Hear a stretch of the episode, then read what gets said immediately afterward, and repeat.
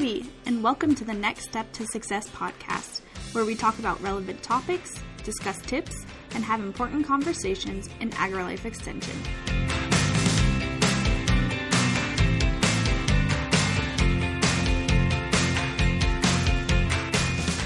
This is Darrell Dromgoole, Associate Professor for Extension Program Development, with episode 8 of Next Step to Success podcast.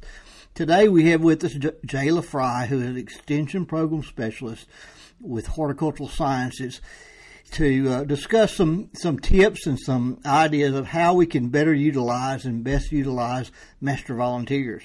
Good afternoon, Jayla, and how uh, why don't we start out by you telling a little bit about yourself and how you wound up in the position that you're in? That's a good question. Uh, well, I started my career in prison. Uh, my predecessor, Dr. Doug Welsh, likes to say he broke me out of prison. Um, I taught horticulture at the Federal Women's Facility here in Bryan, and I was recruited to work with the Texas Master Gardener program, and that's what I currently do now. Okay, so you have a lot of experience working with uh, master gardeners across the state and even across the nation, correct? Yes, sir. Uh-huh. Uh, tell me a little bit why you know why do we have master gardener programs? Why do we have master volunteer programs in extension? Well, that's a really good question. We have master volunteer programs, number one, to expand our capabilities. It's very unrealistic to think that our agents and programmers can realistically get out there to every single client that needs them. And so we have found a pathway to train and equip volunteers to assist us in that mission. So we can, cur- you know, you can, we can actually say through volunteers, we can reach every Texan. We would love to be able Yeah. to reach every Texan Yeah. with our volunteers, and it's definitely possible. Sure. Okay. One of the things that I've observed throughout my career is that uh, we do an excellent job of, of training master volunteers, but sometimes we just fall a little bit short of ever engaging them to where we have the, the kind of outreach that we'd like to get. What are some management strategies that you see that uh, we could put in place uh, to where we could ensure that volunteers are effectively uh, reaching our public and accomplishing the goals that we have established with our uh, extension program. Well, I think one of our uh, greatest resources is matching our volunteers to what their strengths are, and so I, and that's a relationship. We do need to have that relationship with our volunteers so that we can help pair them with our mission, with what we need to to do. Um, having that job description that outlines our expectations are very important. Um, that gives them a clear expectation of how to fulfill what we're asking them to do. Um, talking with them about um, what our mission is to really clarify what our county's plan is, what our uh, agency's plan is, will really help our volunteers be able to engage and be able to do the jobs that we're asking them to do. Um, it's helpful when our agents are able to um, to delegate responsibility. So I like to sometimes think or say. Um, run with the program, but we want our agents there at the starting gate and at the finish line. We need them to be in the planning process so they know what's going on, and we need them there at the end so they can um, evaluate and say, we can improve here and there, but more importantly, to pat them on the back and recognize them for the work that mm-hmm. they do because we really cannot do our jobs as, as effectively as we can without our volunteers. And so mm-hmm. they're so critical and so important to us meet, reaching that mission.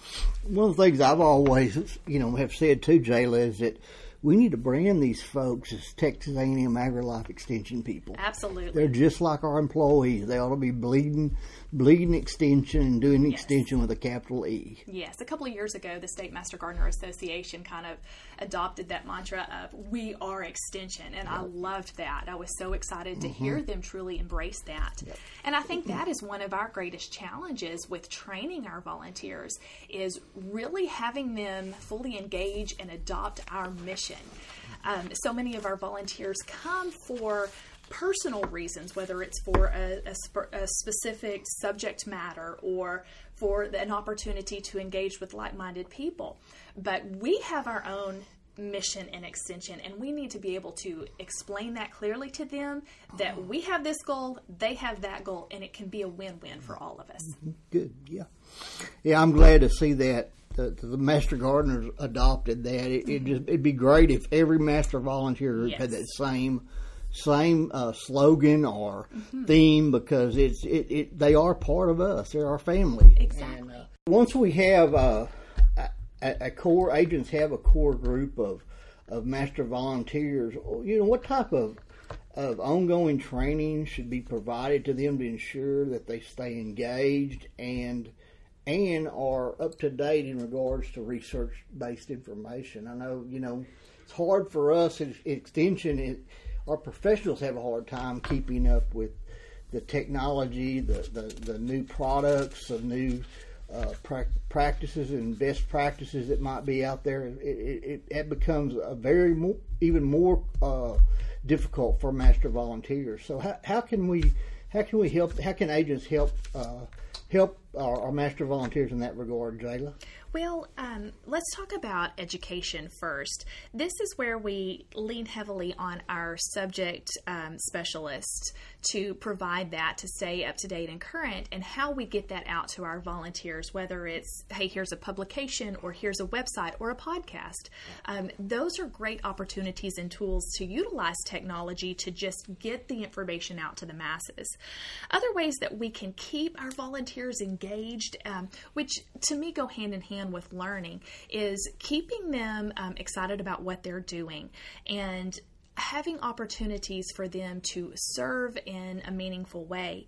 Uh, one thing I want to, just an example, I believe this was Galveston County, talks about a mentor program and how they can partner their volunteers um, and help their new volunteers engage in existing programs. And they take a little bit different approach. So we, we know of partnering one person with another and just staying in touch with them, answering questions. Well, sometimes you run into personality issues there.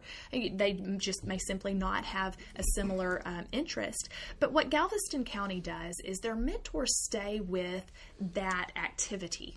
And so the volunteers rotate rotate through the activities and the mentor is there to talk about the the event or the activity instead of connecting with personalities. And I think that's a great way to allow our volunteers to see many different aspects of what options they have for service, and that keeps them engaged and retained. Um, and that's, again, also a way to continue their education and try new things. Uh, I, I'm in my career as a district director. I, I observed one county that did something I thought was pretty interesting. Jayla, they, they had a quarterly um, research update, and they would bring people in.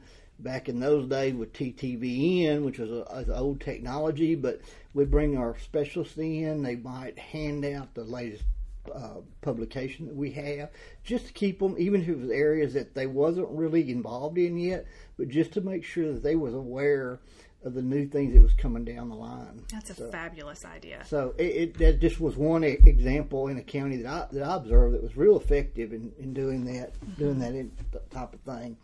Finally, are there are there resources available to, to assist agents in managing master volunteer programs?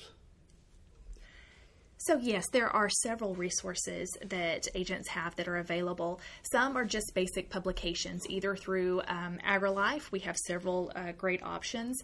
Um, and then the Journal of Extension also has some good publications to read up on volunteer management. Um, I would like to encourage um, agents that you may be 4 H or you may be um, a horticulture agent and have a Master Gardener program, but look at each other's resources. So, cross those lines of go check out what Master Naturalists are doing or what 4 H is doing and see if you can't utilize some of their tools.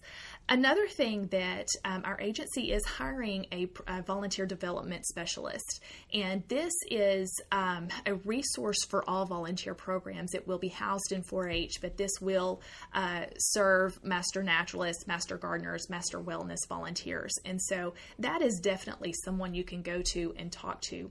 And always you can visit with your uh, RPLs, your DEAs, and your state level coordinators of those individual programs. Okay. Well, Jayla, this was fun. I appreciate you being with us today, and maybe we can get together and do this again, talk about master volunteers and some exciting things that are going to happen in the future. That sounds great. Thank you.